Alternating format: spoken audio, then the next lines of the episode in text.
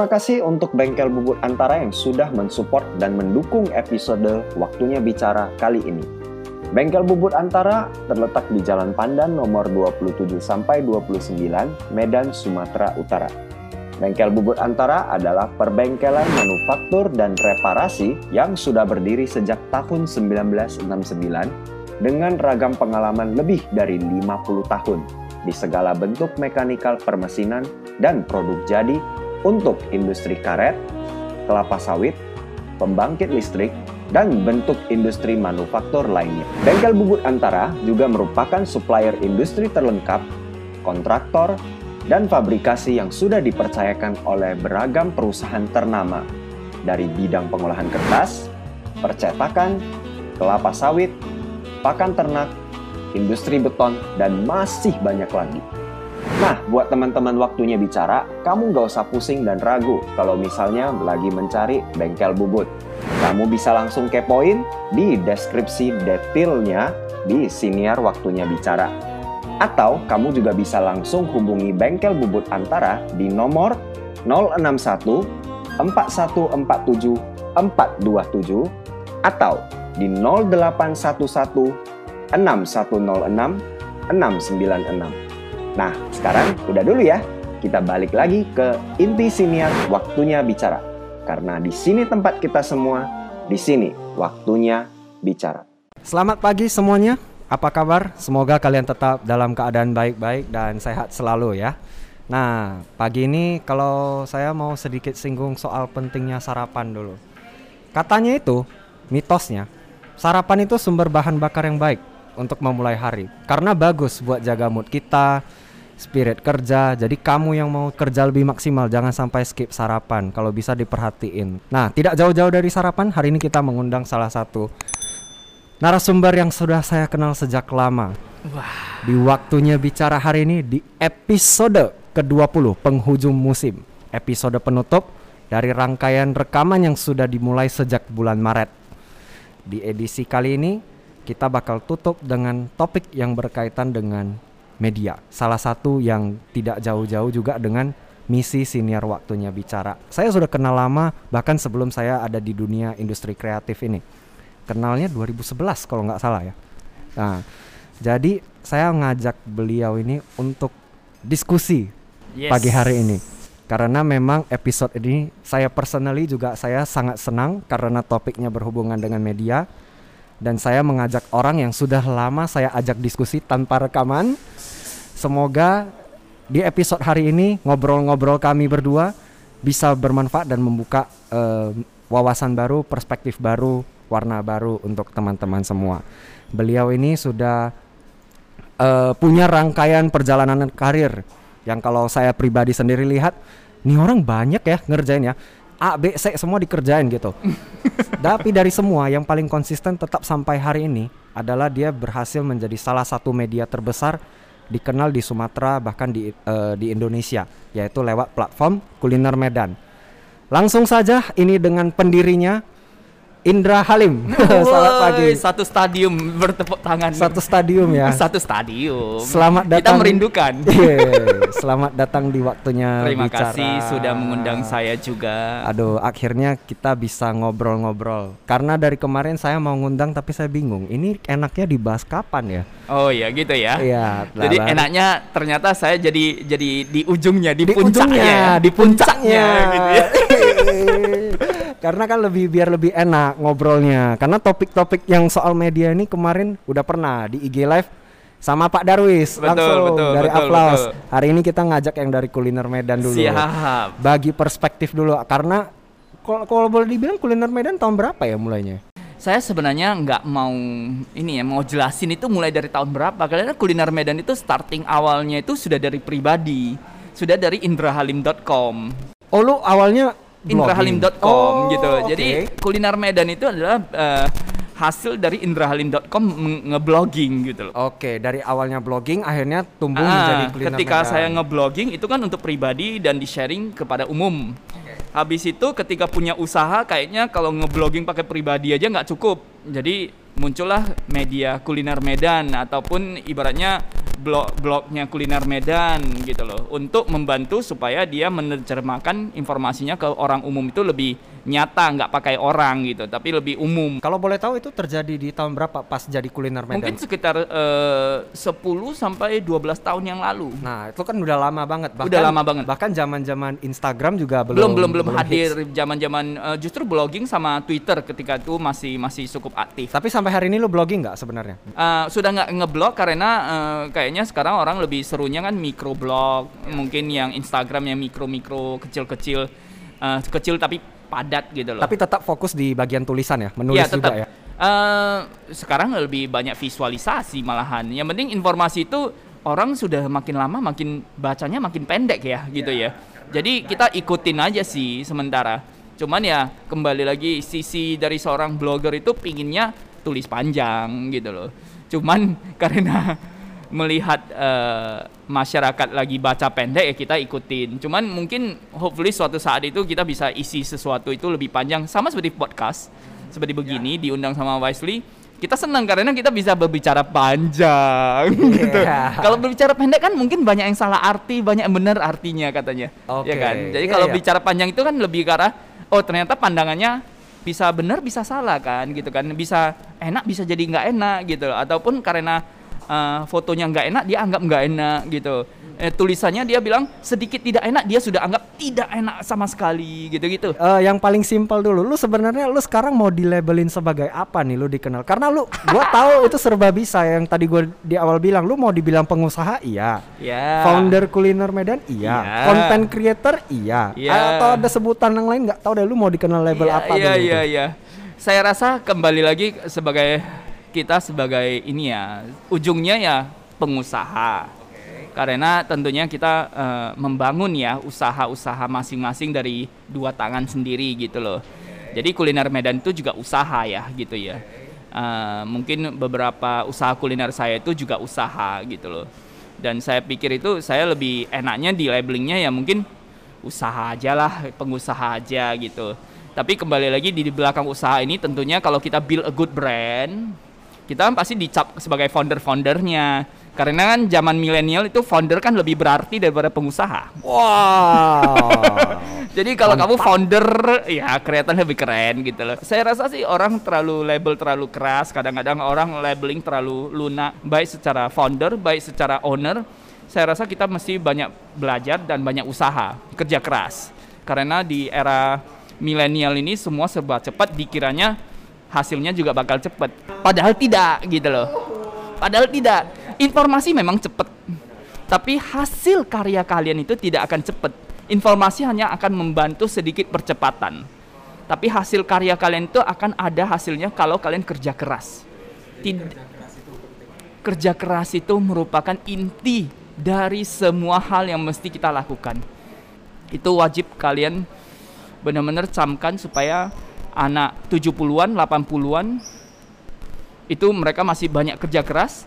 Anak 90-an mungkin sudah mulai lemas-lemas karena era informasinya mulai ini banyak.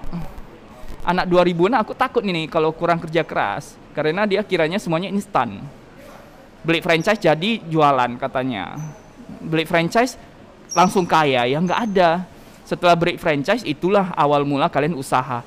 Awal mula kalian kerja keras dan akhirnya membangun membantu brand orang ataupun brand sendiri untuk jadikan. Banyak mengira ini adalah jalan ninjaku kalau Jalan katanya. ninjaku suka aku gitu ya tidak ada jalan ninja ninja itu udah berapa tahun dia Oh iya iya bener juga ya. sebelum dia jadi ninja dia udah berapa tahun dia bersemedi dan dia melakukan training Makanya dia training bisa jadi ninja cepat. makanya baru jadi ninja Tapi dia lewatin proses. Iya proses tidak ada yang tidak kita dapatkan lewa- melewati proses gitu loh Kalau cerita singkat soal kuliner Medan dari andrahalim.com ke kuliner Medan itu kan berarti zaman-zaman blogging sebelum ada Instagram. Terus gua lihat lu juga aktif di Twitter dan sekarang paling kelihatan memang di Instagram.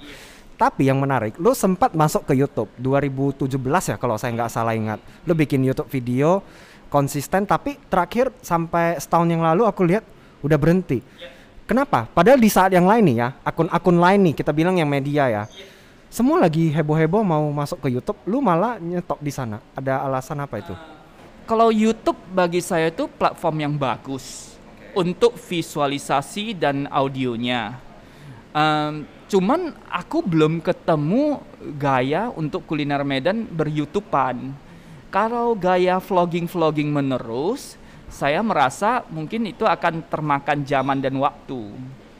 Dan ketika aku merasa begitu, aku pinginnya rubahin supaya ini bisa lebih ke arah dokumentasi dibandingkan dengan ke arah hyping gitu loh. Oke, jadi lu melihat membedakan vlogging itu sebagai bagian dari tren ya kalau dari tren gitu loh hyping gitu loh sesuatu yang mungkin trendy mungkin bisa dipakai memang pasti akan ada penikmatnya. Segala sesuatu yang kita lemparkan di dunia internet pasti akan ada penikmatnya baik ataupun buruk. Tapi saya pikir itu bukan uh, auranya kuliner Medan jadi aku pikir aku sih pinginnya buat doku series gitu loh dokumen series yang di mana apakah bisnis ini akan ada di tahun 2000 50 enggak? Apakah kita anak Medan akan menikmati makanan Medan enggak ya? Atau kita malahan menikmati makanan luar negeri semuanya? Nah, kalau bisa kan kita tetap ada culture value-nya. Jadi Melayu itu tetap ada di sini, Batak itu tetap ada di sini, Jawa itu tetap ada di sini, China itu tetap ada di sini Hindu itu tetap ada di ragam makanannya kalau bisa tetap sustain di kota Medan. Purpose-nya ya dokumentari ya gitu ya. Dan juga memberikan info kepada anak-anak muda mungkin 2000-an, mungkin ntar 2010-an punya anak, 2020-an punya anak bahwa Medan itu dulunya begini dan sustainable-nya masih ada sampai hari ini gitu loh. Aku pernah ngobrol soal ini sih tentang uh, cerita culture dan hubungannya dengan media. Aku suka kata-katanya itu dia bilang kalaupun kita karena gini kalau bicara culture base ya bukan tren ya. Culture base itu biasanya prosesnya sudah panjang terus hasilnya bisa dibilang kayak lama banget gitu. Butuh kesabaran dan kegigihan lah kalau kita bilang. Bukan rananya semua orang sih memang tapi balik lagi kalau misalnya kita mau terjun ke sini kita paling pesimis dulu deh gak usah sampai optimis mikirnya itu kalau misalnya tidak berjalan tidak menghasilkan cash flow lah kita bilang nggak usah hmm. sampai cuan dulu cash flow hmm. untuk operasional kita berarti ini mentok-mentok kan pasti berhenti betul nah kalau berhenti itu jadinya apa ya jadinya arsip sejarah itu katanya jadi setidaknya mungkin kita tidak memetik hasil dalam 5 sampai 10 tahun yeah. mendatang tapi di tahun ke-50 tahun ke orang-orang di masa depan akan melihat apa yang terjadi di era 2000 2010 2020 oh 2020 ada pandemi corona. Eh lucu ya dulu orang semuanya keluar pakai masker misalnya. Nah jadi hal-hal seperti itu menjadi bagian dari sejarah, sejarah. dan peradaban manusia gitu. Betul. Makanya kalau dilihat itu banyak di sisi kuliner Medan itu hopefully hopefully kita aku pinginnya karena sudah lama di bidang ini pinginnya suatu saat itu kita punya seperti yang dibilang Wisely punya dokumen ataupun arsip sejarah dari kuliner Medan sendiri gitu loh mungkin saya bisa dikenal Indra bisa dikenal sebagai kuliner Medan dan juga bisa dikoneksikan untuk 10-20 tahun ke depan. Tapi mungkin Indra akan bye-bye dan ada arsip sejarah yang bisa kita timbulkan sehingga bisa jadi pen, dinikmati banyak orang dan itu bisa menjadi kultur value apakah mereka mesti balik ke kultur itu atau tidak. Karena baik buruknya itu dunia akan berubah terus. Cuman uh, kita juga mesti arsipkan apa yang terjadi di dunia lama juga karena itu pasti akan ada sesuatu yang penting untuk kita pahami. apalagi di zaman sekarang itu begitu banyak informasi yang begitu cepat, mungkin banyak juga yang hoax, banyak juga yang tidak benar. Uh, ya aku khawatir, aku khawatir kenapa? Karena saya sudah punya anak kan gitu kan. Anak 2010-an misalnya dia. Dia tidak ngerti apa-apa sudah sudah belajar main game yang kasar dia tidak ngerti apa-apa sudah mulai main uh, uh, informasi yang mungkin udah dewasa segala macam ya kan. Jadi hal-hal itu yang bisa jadi membuat kita terganggu ke depannya karena moral sama culture value-nya sudah beda dengan kita yang anak umur 80-an 90-an. Moral dan culture nih, berarti kan sudut pandang lo tadi kalau sebagai uh, orang yang punya anak berarti ini ayah nih ceritanya Lo sendiri kalau kaitkan dengan brandingnya kuliner Medan sekarang sebenarnya lo arahnya mau ke mana gitu? Oke, okay. sebenarnya kalau kuliner Medan sendiri sih kita tidak mau ke mana-mana. Kita mau stick in Medan itu satu. Dan kita yang penting bisa memberikan informasi secara terus menerus. Saya tidak punya grand finalnya dan saya tidak akan menciptakan grand finalnya saya mau kita eksis untuk for long term. Yang penting bisa memberikan update uh, baru, nggak usah ter dulu dah. Update baru, update uh, nyata apa yang ada di sekarang dan di zamannya sesuai dengan waktunya sehingga bisa memberikan orang kumpulan informasi sehingga orang bisa datang dan melihatnya gitu loh. Biarpun belum maksimal, tapi saya pikir kita butuh platform yang lebih maksimal lagi karena sekarang uh, Instagram kan mungkin sehari bisa 10 post tapi nggak ada gunanya juga kan kalau 10 post kalau tidak ada yang menikmatinya mungkin kita udah mesti mulai asirkan apakah ntar balik ke web lagi dan segala macam. Oke, jadi balik lagi ke kurasi informasi ya. Ke kurasi informasi gitu supaya dia tetap ada dan lengkap sehingga orang bisa memakainya. Tapi justru yang kita lakukan itu ya setiap hari kita tetap mengupdate informasi dengan baik dan benar sehingga orang bisa mendapatkan informasi itu dengan baik dan benar. Karena untuk banyak hal yang aku lihat itu orang bilang visi misinya membangun sampai ke sana-sana gitu loh. Itu kejauhan gitu loh. Yang yang mestinya itu kita disiplin untuk harian kita itu aja udah susah gitu loh. Nah, kalau saya bisa menciptakan disiplin harian sekarang untuk ke depannya itu udah bagus. Yang penting disiplin dari sehari-hari itu ya. Iya, bisa ciptain satu informasi setiap hari itu kan udah bagus banget. Oh, udah bagus. Itu berat banget sih itu Iya kan? Dan hari. saya selama 10 tahun ini tidak pernah berhenti posting. Jadi 10 tahun itu tidak ada satu hari tanpa postingan. Nah, itu kan sudah disiplin diri ya ibaratnya benar-benar ninja mode kan gitu kan. Ya sesuatu yang kita pahami benar yang mesti kita lakukan dan ini akan memberikan efek-efek kepada masyarakat ataupun memberikan informasi-informasi kepada masyarakat. Kalau tidak ada orang yang melakukan ini, ya salah juga. Ibaratnya semuanya hilang dan timbul hanya demi hype dan demi money, ya nggak benar juga. Ini ini poin yang menarik mengenai soal hype, uh, kurasi informasi dan tentang yang daily posting kita bilang. Gue mau singgung sedikit karena gini, ada stigma uh, orang menganggap ini kita bicara spesifik uh, akun-akun kuliner ya, yang misalnya posting informasi apa pun. Oh, dia posting si A bisa dibayar tuh gini-gini dan A segala macam. Nah, itu kan yang meng akhirnya mengubah perspektif media sebagai kumpulan informasi menjadi sebuah model bisnis dong. Mm, mm. Tidak salah, mm. tapi bagaimana caranya kita ini sebagai orang-orang yang di bidang media untuk mengkurasi informasi, menerima cash flow ini bisnisnya supaya tetap jalan. Dari pengalaman lu selama ini jalanin kuliner Medan apa sih yang lu pengen sharing ke kita? Ya saya rasa tetap mesti give and take ya ujungnya di dunia kuliner dan di dunia media itu give and take. Jadi kalau kita lihat uh, um, isi koran dari dulu, pasti akan ada yang dia ngambil beritanya itu secara uh, sendiri. Ibaratnya wartawan sendiri turun ke lapangan ambil tanpa biaya. Ada juga titipan. Ibaratnya diberikan bayaran untuk memang untuk supaya operasionalnya berjalan dan segala macam ada juga grand titipan dibayar secara politik, dibayar secara umum, dibayar secara massal untuk supaya ini tampil luar. Jadi halnya sama terjadi di siapa pun di dunia kita gitu loh. Jadi seperti kita misalnya ngomong Instagram kita sekarang ya, kita mesti give and take. Jadi ibaratnya ada kalanya kita beli sendiri, ada kalanya kita dibayar juga. Nah, ketika uh, kita dibayar ya udah kita terima dan juga kita menyajikan informasi kepada masyarakat umum sesuai standar.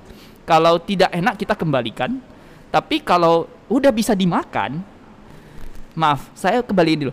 Kalau sudah bisa dimakan sudah bisa kita tampilkan. Bukan berarti enak tidak enak gitu loh. Tapi sudah bisa dimakan. Uh, karena anak-anak Medan ini jago masak semuanya dan jago jualan gitu loh. Jadi banyak makanan itu yang kita terima itu ratusan itu saya rasa cuma satu yang tidak bisa dimakan. Jadi kalau 100 itu cuma ada satu yang tidak bisa dimakan ya mungkin karena error masa. Kan banyak faktor error di dunia F&B ya. Tapi 99 itu layak ditampilin kok, layak diberitakan gitu loh. Nah, kalau kita sudah tahu ini bisa dimakan ya kita bisa tampilkan. Tapi kalau enak dan tidak enak, harga mahal dan murah itu kan sesuai dengan relatif masing-masing. Pedas tidak pedas, uh, asin tidak asin, manis tidak manis, tidak cukup. Itu semuanya relatif masing-masing. Tapi yang penting bagi kuliner Medan itu adalah ini bisa dimakan, bisa dinikmati. Gue mau nanya satu lagi nih, karena ini gue lihat uh, terjadi di kuliner Medan juga di akun Instagramnya banyak posting info-info selain dunia kuliner. Lu mau kasih tanggapan apa? Kuliner Medan kenapa masuk ke dunia lifestyle? Lifestyle ya? Lifestyle. Itu di dunia lifestyle. Karena sampai hari ini juga tidak ada yang mau membuat lifestyle. Saya pikir ya karena itu uh, lifestyle dan kuliner itu juga lifestyle ya udah kita sisipin ke dalam gitu karena supaya orang juga tidak bosan melihat melulu yang namanya kuliner kan gitu kan jadi satu bagian itu tetap kita sisipin yang iklannya promo kuliner iklannya lifestyle ataupun informasi lifestyle. Jadi ada yang berbayar ada yang tidak berbayar. Sama lah seperti sekarang uh, selebgram selebgram seharusnya fotonya apa? Selebgram juga mungkin kalau dikategorikan kan mereka punya kategori masing-masing dong. Misalnya dia influencer yang bagian lifestyle ada yang influencer bagian fashion. Tapi ntar yang bagian fashion juga lari ke makanan. Nah gitu. Gimana tuh? Ntar ntar yang uh, influencer fashion juga larinya ke perhotelan gitu loh. Nah, hal-hal begini itu saya rasa sudah cross boundary dan tidak ada salah kok gitu. Semuanya benar dan semuanya berhak melakukan itu. Karena pembaca kita masing-masing kan mempunyai kesenangan mengikuti kita. Jadi saya rasa sih kalau kita justru kita kotakin uh, di zaman era yang begitu bebas ini, saya rasa aneh. Dan ya memang kembali lagi ketika orang beranggap negatif semuanya dia cakap dia betul lah gitu ya kan. Tapi bagi kita yang uh, menjalankan ini adalah sisi yang sudah biasa kok gitu. Di zaman sekarang ya ketika kita lagi jalan-jalan ya kita juga mesti postingan jalan-jalan. Nggak mungkin saya ke Brastagi saya nggak boleh posting. Apakah saya mesti sampai di Brastagi barusan po cuman boleh posting martabak Brastagi gitu kan nggak mungkin juga. Kan ya saya bisa jalan-jalanin saya bisa tunjukin arah jalannya gimana segala macam gimana suasana di sana gimana. Karena memang basically lu mau share informasi sharing informasi ya betul. Jadi basically itu it's about sharing information. Cuman medianya juga bukan tidak satu aja. Sudah semua orang berhak sharing informasi. Dan kita tidak boleh mengkotak-kotakan mereka itu dia influencer apa, influencer apa, influencer apa. Memang pasti dia punya satu skill set khusus. Tapi dia akan membagikan informasi lain-lainnya juga.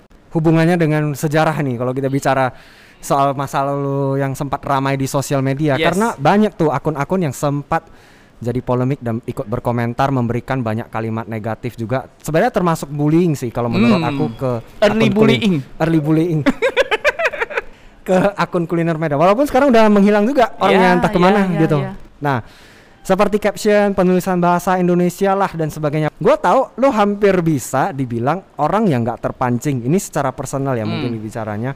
Mm. Hampir jarang terpancing, bahkan nggak pernah terpancing untuk berkomentar dengan orang-orang yang seperti ini, mm. yang membuli kuliner Medan ya kita mm. bilang ya. Mm. Apalagi kan termasuk bullyingnya itu kelewatan kalau yeah. buat saya ya, yeah. personally. Yeah Terus kamu juga nggak meniat klarifikasi apa-apa padahal kamu punya platformnya. Mm, sejak mm, dulu loh mm, ini, mm, sejak mm, dulu. Mm. Nah, kamu lebih memilih banyak diam. Betul. Sekarang nih lo di sini nih. Yeah. Coba lu jelasin ke kita dulu apa yang bikin seorang Indra itu memilih diam tidak berkomentar. Ya, saya rasa di dunia zaman sekarang itu begitu banyak informasi atau begitu banyak uh, diajak untuk orang berbicara. Jadi orang punya hak bicara masing-masing, tidak ada yang salah dan uh, saya rasa ketika seorang artis dibully, ketika seorang influencer bahkan di body shaming, so, uh, ya sekarang itu terjadi bahkan di DM DM mereka dan segala macam. Bahkan ada yang ibaratnya benar-benar uh, jahat banget gitu loh. Ada yang terjadi kemarin di selebgram juga begitu atau influencer juga begitu di di teror habis-habisan sampai tiga tahun. Saya rasa untuk bagian kita yang penulisan salah itu ya saya juga minta maaf. Paling paling secara diri sendiri ya ya oh salah ya ya udah ntar saya pelajari ya gitu ya. Kalau dia merasa itu adalah bahas guru bahasa ya dia dia akan meneror gitu loh. Tapi kalau dia merasa dia adalah manusia ya mungkin setelah dulu ada dia teror dia juga udahlah biarin lah dia mau belajar belajar lah gitu ya kan. Karena saya pikir secara umum itu orang punya hak bicara masing-masing. Yes. Tapi kalau ketika kalian bully dan si taking bully itu bisa mengambil taking bully ya it's okay gitu loh. Tapi banyak anak muda yang belum tentu bisa gitu. Kalau saya mungkin karena sudah dewasa kali ya mungkin sudah umur 30-an 40 gitu. Loh jadi saya anggap itu ya mereka mau mencecar ya biasa gitu loh. Tapi di satu sisi saya juga belajar bahwa oh begitu ya saya banyak salah ya. Oke saya pelajari ya supaya saya bisa perbaiki ke depannya atau saya kurangin ya informasi begini. Tidak ada informasi yang benar yang ada adalah kalau kamu perspektifnya membacanya benar atau enggak saya tidak ada kepingin untuk memberikan um, kesalahan saya kok nggak ada niat punya kok gitu loh Karena niatnya lu memang mau sharing informasi. niatnya kan tadi. sharing informasi sesimpel itu ataupun memberikan informasi tapi ada penulisan yang salah ada perkataan yang salah pasti akan terjadi suatu saat Manusiawi sih. cuman perspektifnya penerimanya jangan terlalu keras gitu loh bahwa ini salah total dan ini akan dilibas gitu loh enggak dong nggak usah dong ya udah kasih tahu DM sama seperti saya menerima makanan ketika saya menerima makanan yang tidak bisa dimakan apakah saya libas di dunia media Wah. tidak boleh dong bagaimana? Oke. atau saya datang ke satu toko saya melihat tokonya jorok banget apakah saya libas di dunia media Kenapa nggak boleh? Karena kan kamu memang berhak untuk memberikan informasi itu juga sebenarnya. yang paling boleh itu langsung ngobrol dengan pemiliknya usahanya langsung.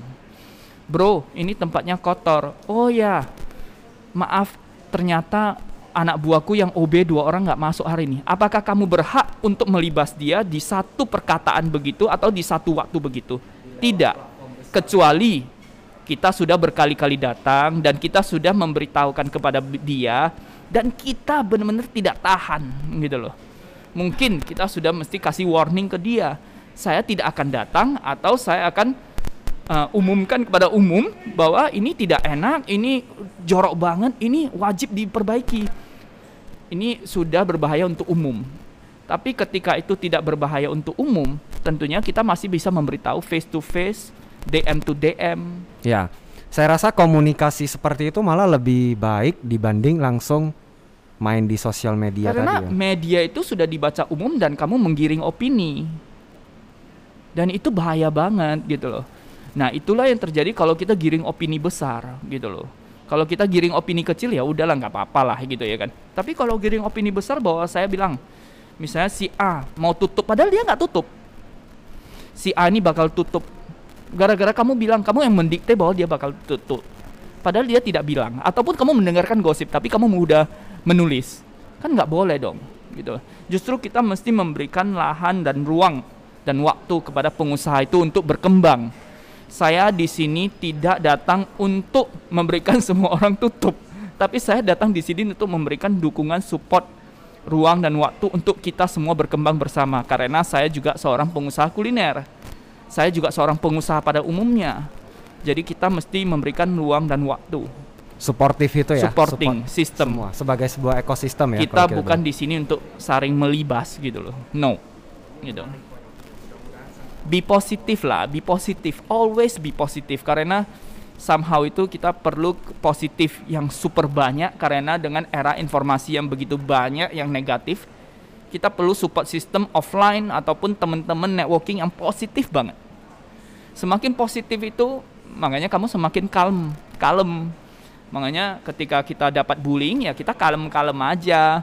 Arti kata biarpun kesel tapi kita kalem dan kita belajar dan kita bisa apakah perlu klarifikasi nggak perlu karena ini belum dibaca umum ataupun sudah dibaca tapi mereka yang sibuk masing-masing ya tentunya setiap orang punya salah tapi janganlah sampai dibawa ke ranah umum-umum banget gitu loh. Oke, jadi dalam konsep keren sekarang ini, karena gua kenal lu orang yang balik lagi bisa serba bisa, ya kan? Biasanya bahasa orang tua kita dulu itu kita disebut agen dunia katanya. Agen dunia. Kalau sekarang ada istilah yang kerennya kok. Apa itu?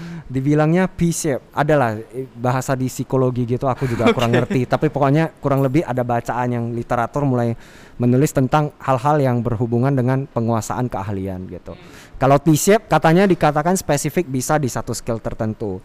Kalau P-shape dia bilang dia bisa banyak hal, bahkan ada yang bentuk sisir katanya. Jadi sisir atas itu lebih ke umum awal, terus dia banyak spesialisasinya dia bisa banyak hal. Nah, sebenarnya lu emang belajar konsep keahlian itu sebelumnya di 2000-an itu atau emang lu datang dengan sendirinya aja konsep-konsep begini? Ah, basically sih sebenarnya kan itu bukan yang kita eh, bisa alami, tapi yang saya pingin kasih tahu bahwa saya suka networking. Suka networking. Jadi ketika kamu suka networking, kamu banyak belajar hal-hal baru. Jadi misalnya dulu ketika melihat startup dunia industri startup lagi maju, karena networking saya dari atas sampai bawah semua dapat, dari yang muda sampai tua dapat, jadi saya mendapatkan informasi segala sisi. Nah, uh, siapa akan menikmatinya itu nggak ada masalah kok gitu. Yang penting networking saya itu untuk kebaikan kita semuanya. Misalnya saya mengenalkan A ke B dan segala macam. Jadi mungkin karena aku selalu ada di tengah market, di tengah situasi, di tengah perkembangan. Jadi saya dianggap serba bisa. Sebenarnya kebisaan saya itu cuma dua, yaitu jagonya di dunia bidang kuliner sama jagonya bidang digital. Sisanya saham, rumah, segala macam. Motivasi. Saya nggak ngerti gitu loh. Cuman karena saya selalu berada di situasi itu karena networking saya. Networking saya itu luas uh, sampai ke travel industry. Jadi orang berkiranya kok Indra itu semua segala serba bisa? Tapi ya saya suka networking dan saya sudah dari dulu masuk organisasi. Saya dari dulu aktif uh, mengenal wisely gitu ya kan? Seharusnya kita tidak kenalan umur kita jauh berbeda. Iya iya iya. Ya kan? Tapi saya pingin kenalan saya pingin tahu saya pingin tahu sekarang anak SMA gimana. Saya pingin tahu bos-bos kita yang tua itu gimana abang-abang kita itu gimana. Jadi networking ini menjadi tambang. Networking ini menjadi tambang untuk saya mendengarkan banyak hal belajar sesuatu banyak hal. Karena dengan begitu saya merasa saya belajar Kan, mungkin ada orang yang belajar lewat buku, tapi saya belajar lewat networking. Nah, dan networking itu juga melibatkan kita itu berada di tengah masyarakat, berada di tengah situasi yang selalu ada yang hype, ada yang current situation. Jadi orang anggap kita serba bisa. networking tadi karena kalau spiritnya suka bagi informasi terus juga kebetulannya suka networking ya jadilah mm, jadi kelihatannya serba berada bisa di semua. tengah terus jadi gitu. bukan karena spesifik belajarnya enggak. oh karena ada P shape T shape gitu enggak, enggak, enggak ada enggak ada oke okay. nah menyambung yang sama tadi lagi kan di era yang cepat dan dinamis ini ternyata kita kan uh, dituntut harus banyak skill katanya yang sekarang ya terbaru nah pendapat lu sendiri tentang ini bagaimana oh ke saya pikir ya mohon maaf ya kalau saya salah tapi anak-anak muda sekarang itu mungkin kan uh, masih banyak galaunya. Galaunya arti kata mereka belum memilih cabang kesukaan mereka gitu loh. Kalau di eh, dunia usaha atau di dunia uh, profesional mereka belum memilih keinginan mereka apa sih gitu loh. Nah kalian mesti tanya kepada diri kalian sendiri bahwa kalian itu sukanya bidang apa Nah, di bidang apa itu akan menjadi detail gitu loh. Uh, banyak hal yang bisa ditumbuhin dari satu bidang itu. Seperti kuliner ya. Seperti kuliner itu kan banyak bidangnya. Jadi pengusaha bisa, jadi blogger bisa, jadi uh, staff profesional bisa. Jadi manajemen sebagai misalnya kerja di perusahaan terbesar di bidang F&B bisa. Jadi kuliner aja itu banyak yang bisa kamu kerjain, bisa kamu nikmatin, bisa kamu pilih. Baik di bagian marketingnya, finance-nya. Itu semua bidang kuliner. Jadi anak muda sekarang itu mesti memilih skill setnya di bidang mana dulu. Barusan lah di skill di bidang yang dia sukain, ntar turunannya skill-skillnya. Digital sama kuliner. Makanya timbullah yang namanya media kuliner Medan. Timbullah namanya usaha kuliner saya. Karena dua ini ya bolak-balik ya itu-itu aja pilihlah bidang kalian. Misalnya suka bidang olahraga, ya udah bidang olahraga itu banyak. Di dalam bidang itu banyak skillnya. Bisa jadi MC juga, bisa jadi marketing olahraga juga, bisa jadi olahragawannya juga, bisa jadi data analis olahraga juga. Jadi pilihlah bidang kesukaan kalian. Ketika kalian datang ke bidang itu, kalian seneng. Tapi jangan hanya pilih skill. Jadi banyak yang ini pilih skill. Saya sukanya marketing, tapi kerjanya di mana-mana saya kerjanya di bidang olahraga saya nggak suka gitu loh. Saya sukanya di bidang F&B tapi nggak ada yang terima saya skill saya di marketing. Pilih bidang dulu barusan pilih skill. Bidang itu penting karena itu adalah hati kalian. Kita bakal sehari-hari melihat itu. Oke mungkin untuk penutup nih gue mau nanya nih. What is the most important thing buat seorang Indra di usia yang sekarang dengan beragam pencapaian yang lu udah dapet di skala lokal, nasional, bahkan lu tadi sempat singgung di awal, lu nggak bikin grand final juga buat si kuliner Medan. Jadi gimana? Lu mau sharing apa? Ya, saya rasa di zaman sekarang uh, usia saya sekarang, saya yang paling penting yang melihat uh, anak-anak kita gitu loh, bakal tumbuh menjadi seorang yang bisa berguna untuk masyarakat gitu loh ya kan.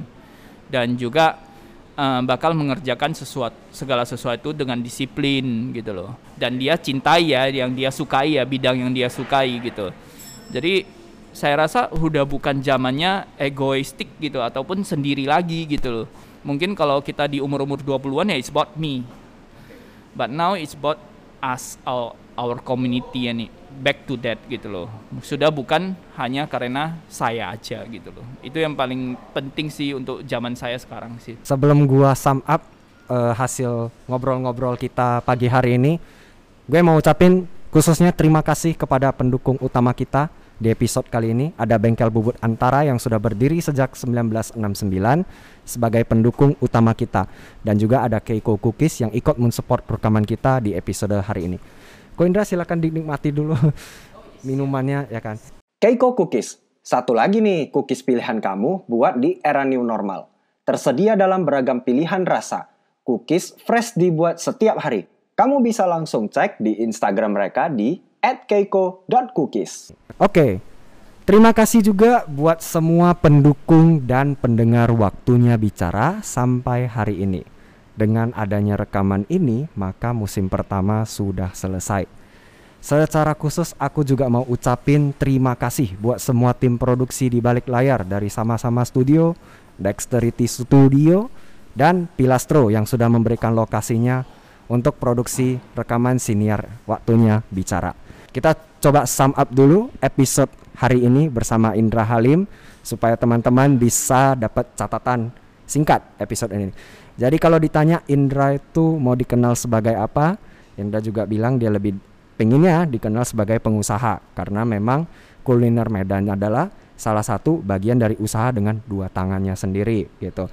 Dan bagaimana kita sebagai anak muda juga melihat uh, banyak sekali anak muda seperti kita di usia sekarang ini dengan zaman yang serba cepat dan dinamis kita melupakan peran kerja kerja keras Walau karena walaupun dunia sudah berjalan cepat seperti yang dicontohkan tadi dengan bikin franchise, bikin usaha dan segala macam itu bukan shortcut kita untuk mencapai sukses jalan ninjanya. Bukan seperti itu kalau kita ada dibahas ya. Jadi memang itu adalah momen menurut Indra di saat itulah kita memulai kerja keras kita teman-teman.